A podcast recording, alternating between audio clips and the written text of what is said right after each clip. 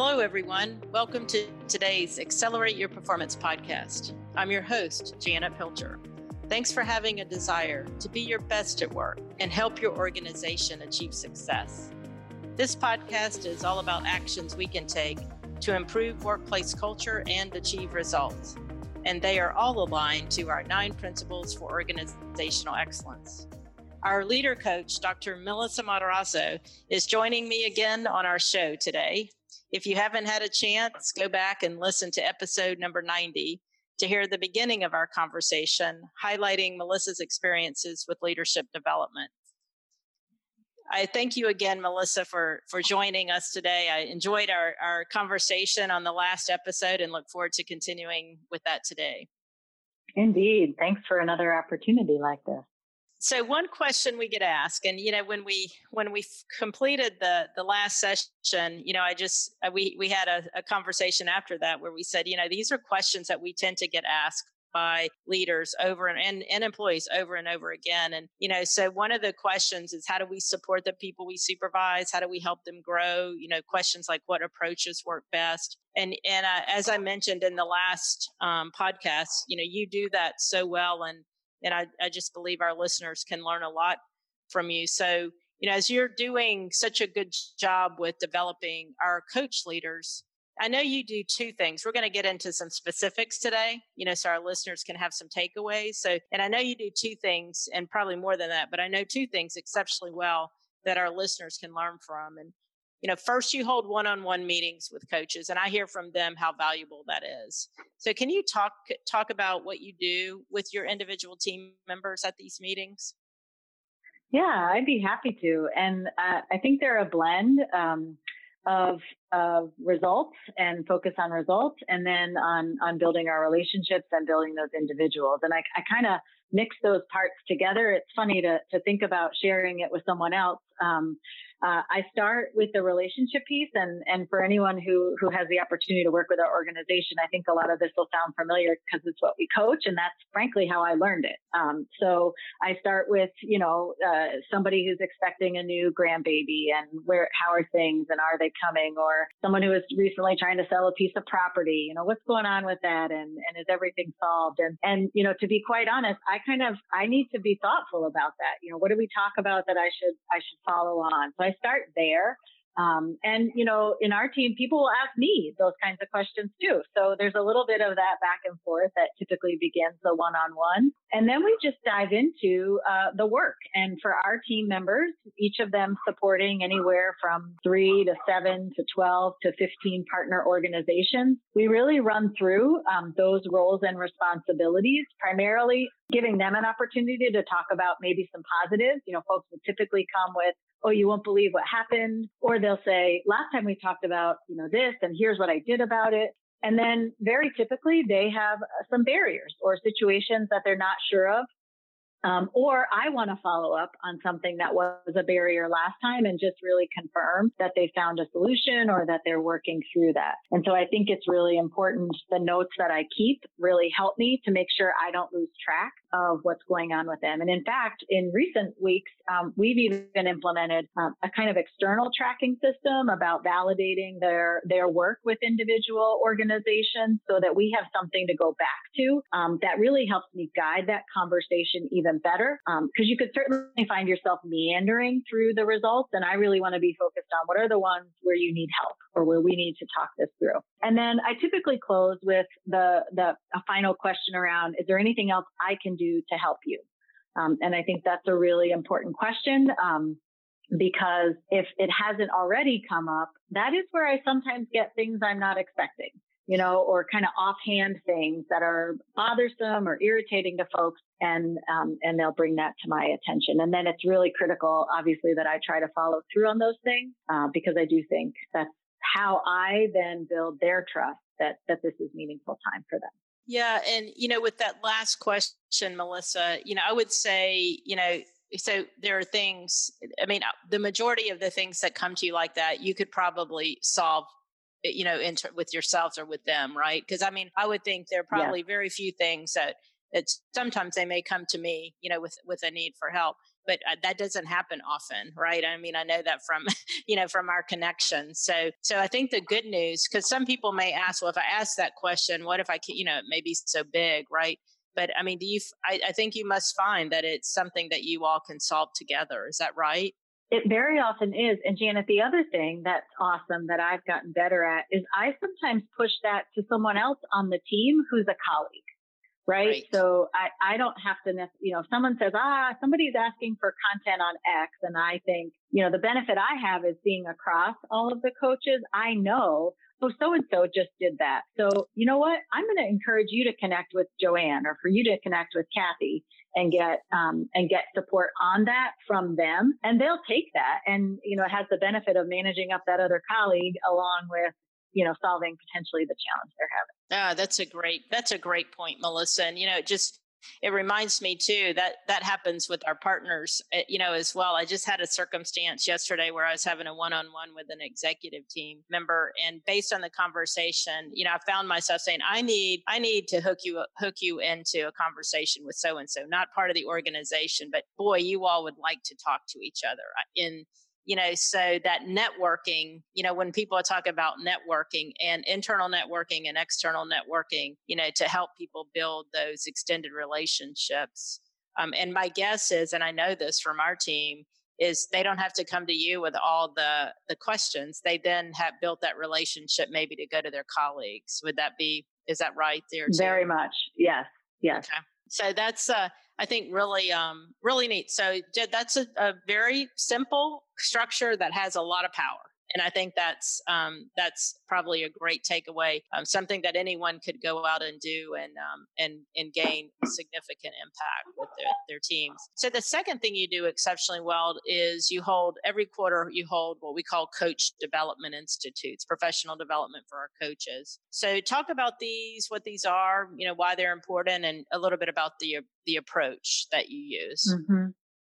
Sure. I mean, the why to me is it's the same for any development that we as a team need to be continuously developing. Um, in part because we are, uh, you know, as a team, we naturally want to, and the world is changing around the folks we serve. There are new opportunities, new challenges, and so uh, it always seems like there is benefit in in the learning.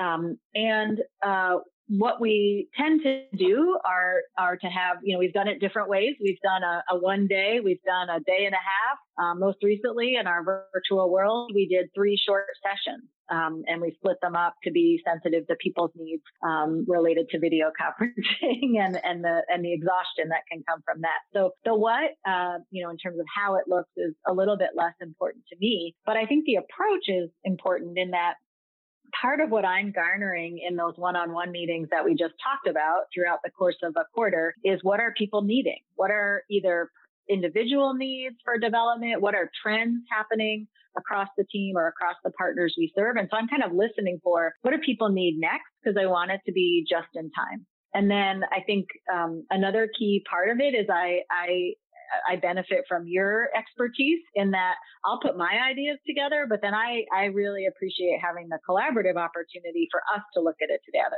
Because the other thing that can happen is I can get way too deep in some very specific things that maybe I happen to like or I want to do. And I think it's nice to have a collaborative look at that to say, is this really the right, you know, the right approach? And, um, and then I think, you know, it's interesting in our most recent sessions of these, we really moved to a model of people uh, it not being so much sage on the stage, let us tell you all about this topic and then you go do it, but more of the conversation and feedback. And that was directly in response to people's requests for more opportunity to get feedback on their work. And just like leaders, we don't do work where other people can watch us and give us feedback. Right. You know, we're, we're working very independently, as is uh, a, a principal or a dean or an executive in an organization. So I thought that we would craft the learning opportunities to be some new information, but also some information that we're um, we're giving each other feedback on our practice. And so I thought that that that was critical because that's what people were asking for. Um, and so hopefully that was meaningful to them um, in the situation. Yeah, and uh, you know I think So, two things I just learned from that or just thought about, Melissa. One, you know, one was that your meet your monthly meetings has a great connection with what goes into the Coach Development Institute. So those aren't separate activities; they're interconnected. The second thing, and it's what what I think we're learning in the field as well with our leadership development institutes, is that we're getting it's much more powerful to have to have topics and data or information or situations that we're having conversations around and trying to solve those together or understand those in a deeper way and then talk about kind of what we do what we learned what we what we've done well what we hadn't done well how we and how we modify that. Um, you know that development approach is um, power has become i think extremely powerful and i know i've i've made that shift with partners. I've made that shift from kind of that stand up of content delivery to very much conversational situational um, with the answers as as some of our colleagues say the answers are usually in the room if we can have a type uh, an opportunity to really talk through and figure that out. And i, I felt i just yeah. really enjoyed the, the the conversations we had with our colleagues in our last coach development institute it's very powerful. Um, so we're talking about development and growth of leaders or you know even employees we can transfer this from leaders to employees it's really professionally growing people uh, so what three recommendations or recommendations would you give leaders as they grow and develop their teams yeah, I'm going to start with two that I like to think I'm, I'm getting better at, and one that I still have to focus on. But I would recommend it to others. So I think the one one that's that's critical is um, setting the expectation for growth and being really direct and explicit about that. So if we're going to invest in one-on-one meetings or development institutes or courses or whatever it is, I think it's really important that the leader sets the expectation that you will grow and, and you will get ever better. Um, and sometimes that's a hard conversation, but it's really critical because it needs to be a clear expectation that our investment here is for an impact in the work you're doing. Um, the second thing I'd say is uh, just as you mentioned it, Janet, I, I would agree. This it has to have a cyclical practice and reflect approach. So I mean, it, it's an old Dewey saying that that we don't learn from the experience, we learn from reflecting on the experience. And yes. so I I really take that to heart, both in our, our work with coaches and partners. And I would say to any leader, whatever learning activities you're doing, make sure there's time for that reflection, individual reflection, conversationally. Um, that's how that behavior changes, which can be really hard. And then the one area I want to get better at that I think is important is is selecting some key areas of focus and sticking with them. And so in some cases, and I think this can happen for leaders in any setting, it always feels like there's something new we could be learning about, or there's there's some way in which um, there are lots of external um, opportunities presented.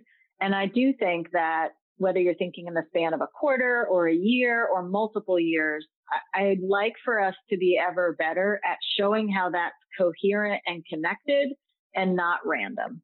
And I do think sometimes that, that I and many of us should focus more on that so that it has the sense of focus that people are so frequently asking for. Yeah, I think that's I think that's great advice. I mean, all three of those, and I and um, the last one is uh, just difficult. You know, I think that's not been the mode yeah. of operation that we we've lived under with development, but you know, it's almost it's staying with something and then you know expanding and enhancing that as you go, so that you really get that deep knowledge and experience. I think that's really great advice. So as we summarize today, you know, just uh, let's end with this question. You know, based on where we are uh, in our in our world and you know in our country and and how that impacts education you know why is it why is it more important than ever for for our leaders to dedicate time and resources to develop and support individuals in our organization? Yeah. I mean our world is complex. It's uh, emotional it's challenging it's it's different every day change is continuous and so people deserve support and they deserve to be developed to, to, to tackle that. And, and the reality, I guess I think as a leader is I don't know what people go home to. I don't know what their lived experience has been in or out of work. I don't know if they have family or friends. I mean, the only thing I can control is offering them an opportunity to be supported at work. And, and I think that is significant. Um, and that individualization of support is significant amidst a really complex and challenging world. An aspirational speaker I like very much, Mel Robbins, often closes her uh, her sessions and, and emails with, you know, if no one else told you today, I believe in you. And I always go back to something Quint Studer, uh, I think has has made very popular among our team and many many others, which is I close more often than not in many cases with, you know, if I didn't say it earlier, I want you to know you're making a huge difference. And I think that is something that keeps people going. Um, and I think that that when we think about making a fairer and more just world, we have to have people energized and sustained um, to make the world a better place, which is not easy work. So the little part I can do is tell them what a great difference they're making. So I think that's critical, and people need it. Thank you, Melissa. And uh, I know you have made a tremendous difference on our team. And I know there are pl- many, many leaders out there in organizations we work with who would say that you've made a tremendous difference to them. Just appreciate you so much. Thank you for being here with us today. Thank you.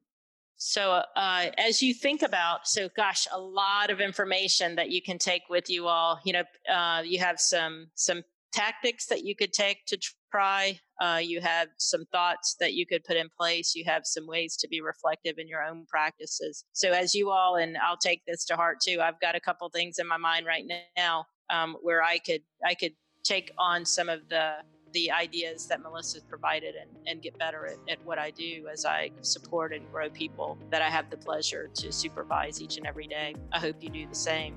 Thank you all for tuning in to accelerate your performance. Please share the podcast and make sure you're subscribed. If you're looking for more resources related to today's episode, head over to studereducation.com slash podcast.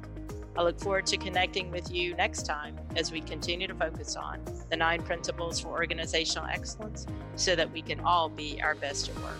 Have a great week.